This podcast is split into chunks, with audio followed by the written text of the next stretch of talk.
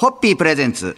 看板娘、ホッピーミーナの、ホッピーハッピーバー皆さんこんばんは、ホッピーミーナです。こんばんは、落語家の立川しららです。先週に引き続いて、今週も慶応義塾大学大学院 SDM システムデザインマネジメント研究科の前野隆教授と奥様でエボル株式会社代表取締役 CEO で SDM 研究科研究員も務められております前野まどかさんをお迎えしてお送りしたいと思います。今週もよろしくお願いいたします。はい、よろよろしくお願いいたします。えー、幸福学の第一人者であるお二人、えー、前野先生もまどかさんもたくさん本を書かれておりますが、えー、去年2020年の12月にウェブ出版から発売されたのが、えー、何でもない毎日がちょっと好きになる、そのままの私で幸せになれる習慣という本。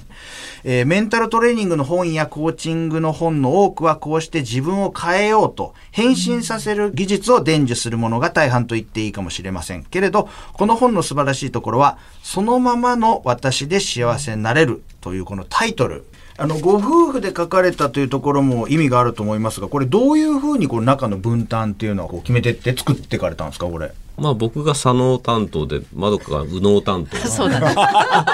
いいですね。もう完全にもうお互いのその、ジャンルがあの綺麗に分かれていいですね。あの僕あの強調の本ってやっぱ世の中にいろいろあると思うんですけど、左脳と右脳で分かれて担当してましたっていうのを聞いたの初めてです。僕そうなんです。だからあの他にも共著の本ニコイチってあの二人のね、パートナーシップの本も出してるんですけど、はいその時も結局私めちゃめちゃ右脳で、はいあの夫左脳で、でも左脳って言っても右脳も OK な左脳なんですよ。はいはだからすぐできるんです。いや、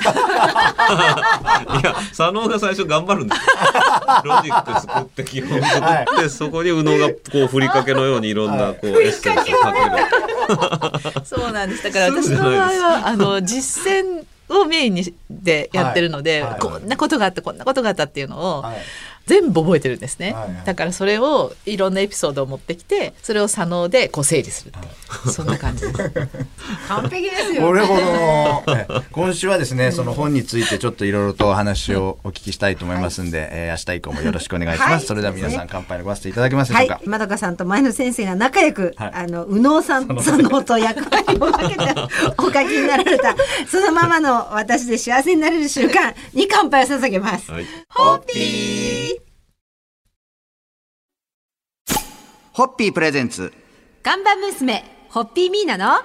ホッピーハッピーバー皆さんこんばんは、ホッピーミーナです。こんばんは、落語家の立川しららです。今週は、えー幸福学の第一人者、慶応義塾大学大学院システムデザインマネジメント研究科の前野隆教授と、奥様でエボル株式会社代表取締役 CEO の前野まどかさんをお迎えして、ウェブ出版から発売された最新刊、何でもない毎日がちょっと好きになる、そのままの私で幸せになれる習慣のお話を伺います。今日もよろしくお願いいたします。よろしくお願いいたしますよろしくお願いいたします今週はその時間の限られた中、えー一部をダイジェストで紹介して、えー幸福学のラジオ講座的な感じで、えーお届けしたいと思います。えー本の中にはいつもと違う習慣で楽しみを見つけるという項目もあります。小さなことに声を上げて笑うとか、えー綺麗な植物と触れ合うなどがありますが、お気に入りの音楽を聴くというのもあります。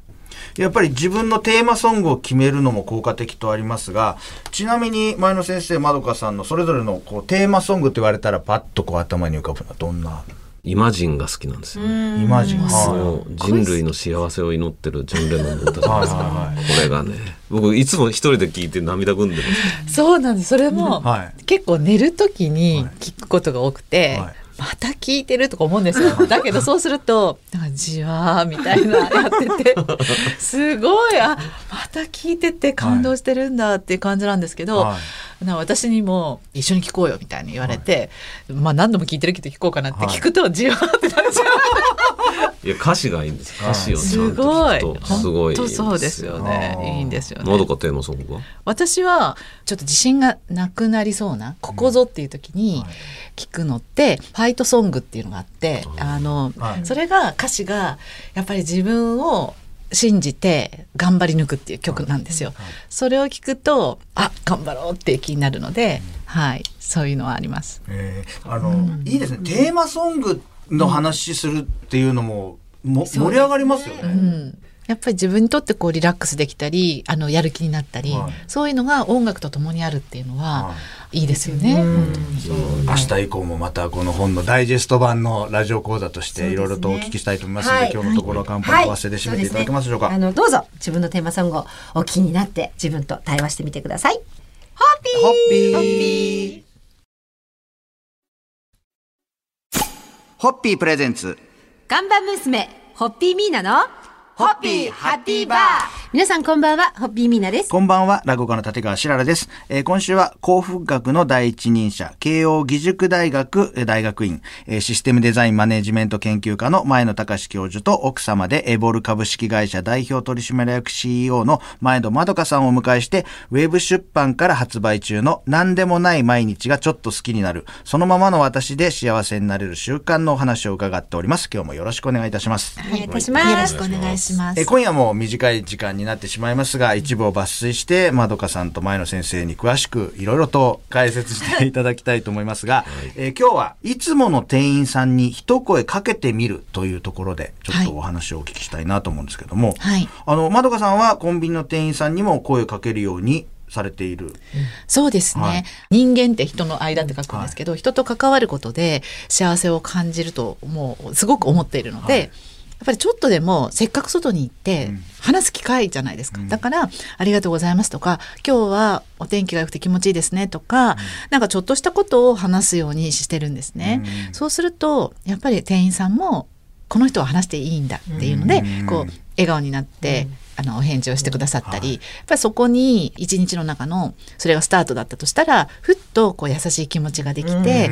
すごく自分にとっても相手の方にとってもいいなと思うので、ははい。い、前野先生も以前の職場、キャノンに技術者として入社されて、飛び込み営業の研修をされたことがあるそうで、その営業職で採用された人より成績が良かったそうで、やっぱ秘訣は元気で大きな声で挨拶をされたという。まあそうですね。不器用な技術者ですから、は挨拶だけはできたけど営業めちゃくちゃ下手だったんですよ、はい。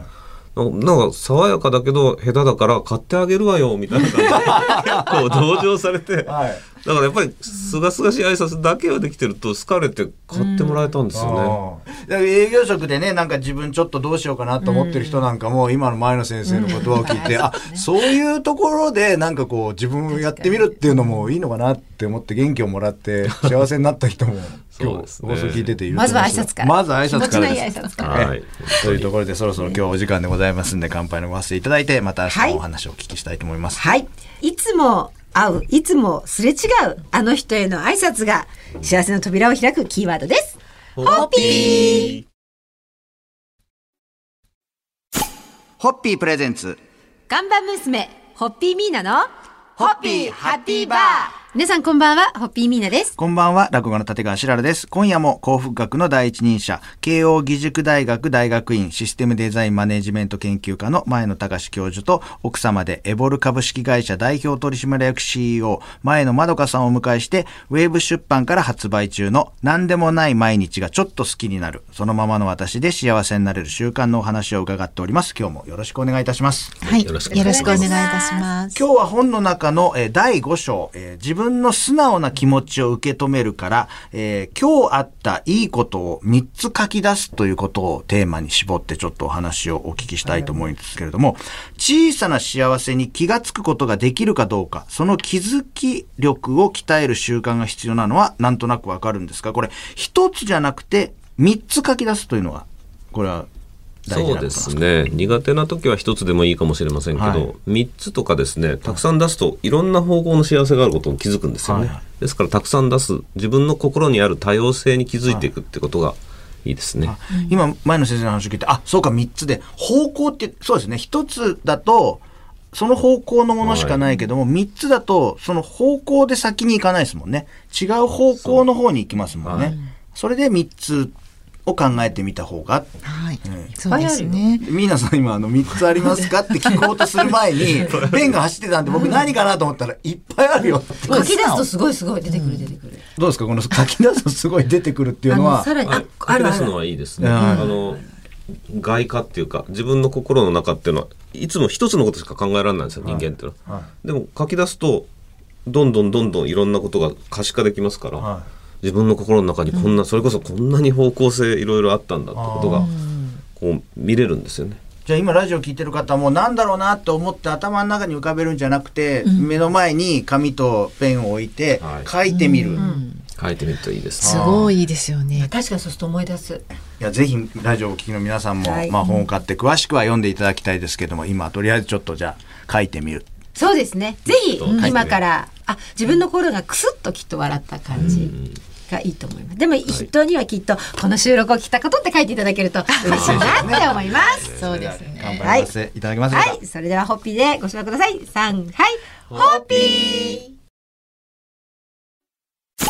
ホッピープレゼンツ看板娘、ホッピーミーナの、ホッピーハッピーバー皆さんこんばんは、ホッピーミーナです。こんばんは、落語家の立川しららです。えー先週、今週と2週間にわたって、ミーナさんの恩師であり、憧れの人である、幸福学の第一人者、慶応義塾大学大学院システムデザインマネジメント研究科の前野隆教授と奥様で、エボル株式会社代表取締役 CEO、前野まどかさんをお迎えしてお話を伺ってまいりました。2週間お付き合いいただきまして、本当にありがとうございました。ありがとうございますえー今日がもうあっという間の最終日ということで、えー前野先生が書かれた7日間で幸せになる授業という本には、はい。美しいものを作る人は幸せであるという研究についても紹介されているので、ちょっとそのお話を今日お聞きしたいなと思うんですけども、はい。はい。はい美しいものを作ってる人、えー、と絵画でも食べ物でもいいし、音楽でもいい。何でもいいんですよ。作ってる人は幸せで、はい。それを見るのが好きな人とか食べるのが好きな人の幸福度は特に高くなかったんですよ。あ僕の今のイメージだとやっぱ受け取る人見る人、はい。食べる人体内に吸収する人が幸せになるかと思ったらそっちじゃなくて作ってる人の方が。そうです。食べた瞬間は幸せになるでしょうけど、はい。作ってる人の方の幸せの方が圧倒的に高かったんですよね、はつまり食べるとしても料理を作るのが得意で食べるとその味わい方も余計豊かになるじゃないですか。はいはいはい。絵を描く人が絵を見るとここは難しいのによく描いたなってわかるじゃないですか、まあそういう意味でやっぱり作る人の方が幸せなようなんですよね。へえ皆さん。うんまあ、全然ほら私はもうものづくりなので,、でやっぱりあの仕事のものづくりだけじゃなくて、何が私毎日幸せってやっぱりいろんな自分からほら企画とかそういうのして、はい。形にしていくことをさせていただけてるので、そううんだから幸せなんだなってすごいそれはもうよくわかります。へえあとは美しいもの作ってる人は心が美しいんだと思うんですよ。心が美しいからいいつながりができるんだと。ああそうすると余計また幸せになってくるん類類なんですよね。類は友を呼ぶで。そうです。ね。心が美しくない人は美しいものを作れないですよね。今ちょっと自分もちょっとこう反省するところもありますけど 美しいも大のホッピーハッピーバーのあのパーソナリティも何でもやってらっしゃるから。ここもアンハッピーな人だったらこの仕事そうですねいじゃないですかはい。そろ乾杯のご発声で締めていただけますでしょうか？はい、もうあっという間の2週間でした。はえっ、と、本当にもう親愛なる、もう本当ケアしてやまない前の先生と、まどかさんのますますのご活躍と、あ幸福学の発展に乾杯を捧げます。ホッピー